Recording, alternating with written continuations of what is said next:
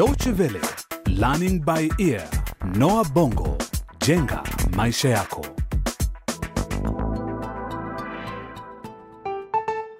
Karibu katika kipindi cha Noa Bongo jenga maisha yako na mchezo wetu mpya wa redio uitwao Mti Unapoanguka ulio na sehemu kumi. Kisa hiki ambacho kinatukia kwenye mazingira ya vita vya wenyewe kwa wenyewe kinazungumzia jinsi uharibifu wa misitu ulivyoathiri vibaya maisha vijijini na kusababisha mgogoro kati ya jamii mbili zinazoshughulikia sana kilimo. Kwa sasa hivi watu hao ambao wanaishi kama wakimbizi katika kambi ya Dovani wameanza kupata ufumbuzi wa jinsi ya kukabiliana na mstakabali wao. Bara la Afrika ndilo bara la pili kwa kasi ya uharibifu wa misitu duniani, ambapo takriban asilimia 90 ya wakazi wake hutumia kuni kupika. Hali hii inachangia ongezeko la joto duniani na kusababisha kuharibika kwa mazao yetu ya chakula, kuangamia mifugo yetu na maisha yetu kutatizika. Mchezo wetu Mti Unapoanguka unaangazia masuala kama nishati mbadala na njia nyingine za kilimo zinazolenga kulinda misitu yetu na kutatua mizozo. Kijana Isingoma na mama yake wamenusurika kwenye vita na wanakaa katika kambi ya Dovani, lakini jamaa zao wengine wako wapi? Ungana nasi wakati Isi anapotueleza kuhusu maafa yaliyomfika pacha mwenzake Kato.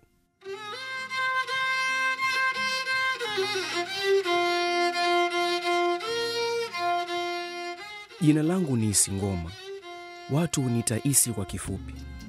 Nina umri wa miaka 18. Nina kaka na jina lake ni Jamal, na pia nina ndugu pacha mwenzangu tunayefanana sana aitwaye Katu. Mimi na yeye hulka zetu daima ni kama za mtu mmoja, lakini tangu vita vilipoanza hatujaonana.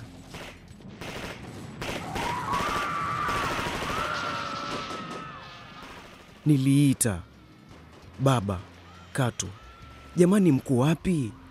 Lakini sikusikia chochote ila milio ya risasi na mayowe.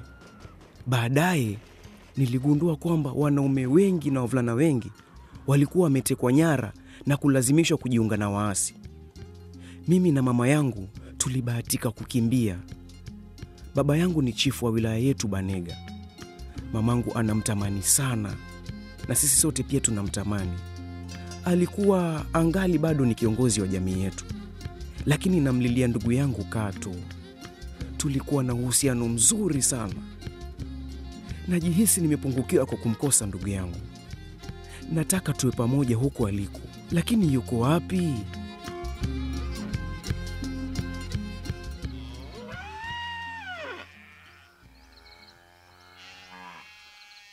Mm,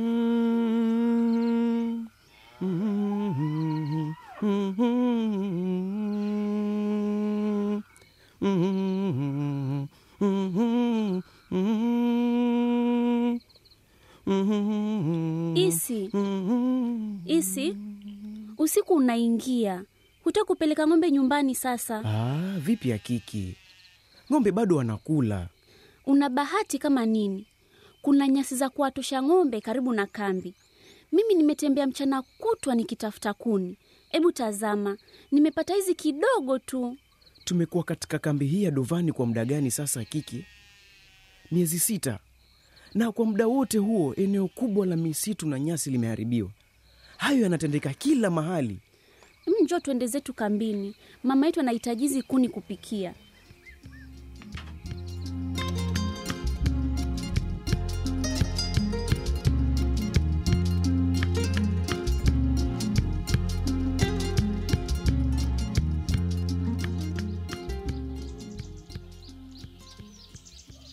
Jina langu ni Chika. Leo nimetimia umri wa miaka kumi na minane. Mimi na Talib ni viongozi wa vijana wa kundi la Saidia Afrika. Tumeletwa hapa kufanya kazi kwenye kambi ya wakimbizi ya Dovani.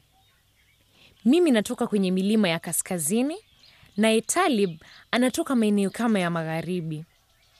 Tunawafunza vijana namna nzuri zaidi ya kutunza mazingira yetu na pia jinsi ya kunufaika na kilimo pamoja na misitu.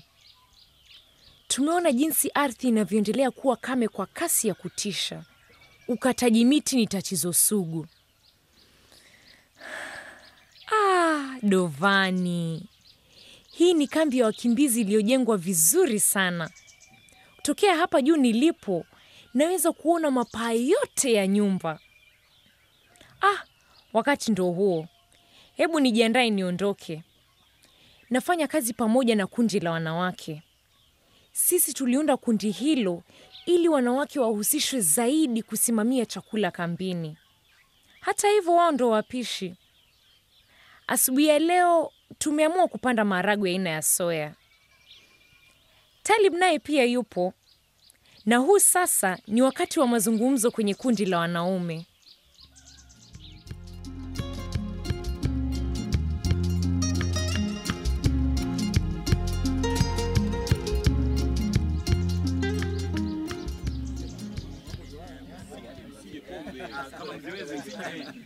Njoni, njoni, mkutano wa vijana wa kiume unaendelea sasa. Tafadhalini tukutane chini ya mkuyu, kisha mje na kalamu na karatasi, sawa? Hamjambo? Nafurahi kuona kwamba leo tumekuja wengi. Tafadhalini kaeni kwenye kivuli. Haya basi, natumai mmeshauriana baina yenu na pia na wazee wenu na mmesoma taarifa zilizo kwenye maktaba ya afisi yetu. Mlipewa jukumu la kuchunguza jinsi mvua inavyotokea. Haya, tuangazieni mchoro huu. Ni mchoro unaohusu hali ya hewa. Hapo upande wa kulia mnaona jinsi mito inavyoelekeza maji yake kwenye maziwa na hatimaye kwenye bahari. Upande wa kushoto kuna milima yenye misitu na juu kuna mawingu angani, na hapa juu kulia mvua inanyesha kurudi kwenye mito na bahari. Sawa? Sawa. Sasa nani atatufafanulia zaidi kuhusu mchoro huu? Mvua huja vipi? Jua jua linatia joto kwenye maji ya bahari, maziwa na mito. Joto hilo huvukiza maji, maji hugeuka kuwa mvuke. Sawa, asante Mlogo. Hapa unaona mvuke. Mvuke huo huchanganyikana na hewa, kisha nam isi Mvuke wenye joto hupaa kwenye tabaka za juu za hewa ambazo ni baridi zaidi, kisha mvuke huo hupata baridi. Mawingu yanaanza kuonekana sasa.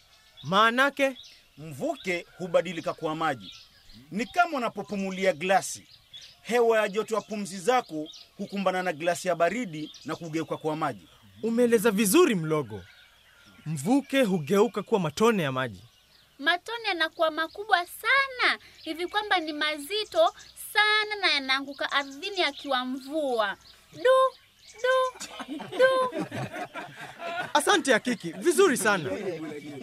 Maji hupaa yakiwa mvuke, mvuke unageuka matone, kisha matone hayo yanakuwa mvua. Talib, tulikuwa na bawa la maji lilikuwa limejaa maji ya mvua na tulikuwa tukitumia maji hayo kwa miezi mingi kwa sababu lilikuwa limezingirwa na likipata kivuli ya miti. Wakati Chief Kipko alipokata ile miti, dimbwi hilo likakauka maji. Eh, wajua kampuni moja ya mbao ndio iliyomwomba babangu kufanya hivyo. Nadhani watu wengi wanasikitika kwamba dimbi hilo lilikauka, lakini Madimbwi kana kwamba yanatosha. Ondoa mawazo yako duni hapa. Sawa Mlogo, jambo la kuzingatia hapa ni miti na mvua. ninavyoelewa mimi Talib, kadri tunavyopanda miti mingi ndivyo tunavyopata mvua nyingi, hasa hapa kwetu. Nadhani katika kambi hii tuna fursa ya kubadilishana mawazo na kupata njia nyingine za uvumbuzi wa maswala. Ni fursa adimu hii. Lakini hutupatii nafasi kujieleza kulingana na hayo mawazo yako ya ufumbuzi wa kienyeji. Tazama dunia yote hiyo nje, tunapoteza fursa muhimu kujiendeleza, kufanya biashara, kupata fedha. Lakini mdogo, hakuna uvumbuzi wa moja kwa moja. Unaona madhara ya ukataji miti. Si kila tatizo ambalo linaweza kututatuliwa kwa fedha, Ewe, unazungumza kama mzee. na mimi ni mdogo wako kwa umri, wala si swala la umri. Ni swala la kutafuta ufumbuzi unaotuhusu sote. Siku moja mtarejea vijijini kwenu, mnatakikana kujiandaa vilivyo kwenda kujenga jamii zetu tangu mwanzo kwa kutumia fikra mpya mtakazojifunza hapa.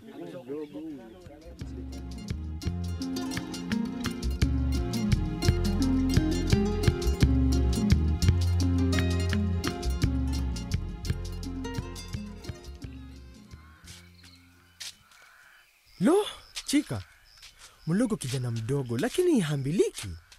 Chifu Apalo yuko tayari kuelezwa mambo mapya, lakini mwanawe hasikii. Labda nimwalike Mulogo ajiunge nasi ili ajionee mambo yanavyokuwa misitu inapoharibiwa. Anatakikana kuhusishwa zaidi huyu, manake ana kipaji cha uongozi kama babake. Vizuri hivyo bana, we yatoshe sasa kuhusu kazi eh? Wajua sikukuu yako ya kuzaliwa ni leo eh? Kuna pombe ya mtama afisini inakusubiri wewe tu. Aa, aa, siwezi kunywa pombe hiyo. Nipe glasi ya maji meupe na hiari maji zaidi.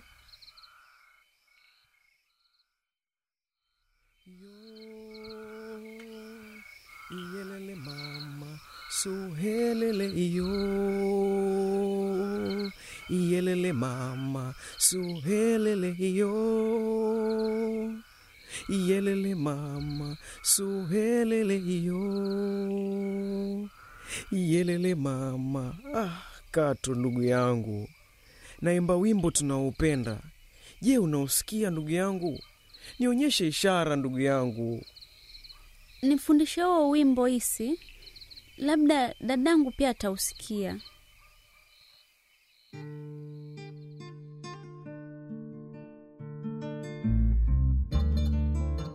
Mti unapoanguka ni mchezo ulioandikwa na Romi Singh. Na huo kwa leo ndio mwisho wa Noa Bongo Jenga Maisha Yako, mchezo wetu mpya wa redio unaoangazia hatari zinazokabili jamii zetu na sayari yetu endapo hatutaokoa miti zaidi. Tafadhali ungana nasi kwenye kipindi cha pili ambapo Mulogo na Isi wanabishana kuhusu jinsi ya kutatua matatizo yanayosababisha mabadiliko ya hali ya hewa. Kumbuka, ukitaka kusikiliza tena au kuwatanabahisha wenzako kuhusu kipindi hiki, tafadhali tazama wavuti wetu www.dw-world.de mkwaju lbe. Kwa heri kwa sasa.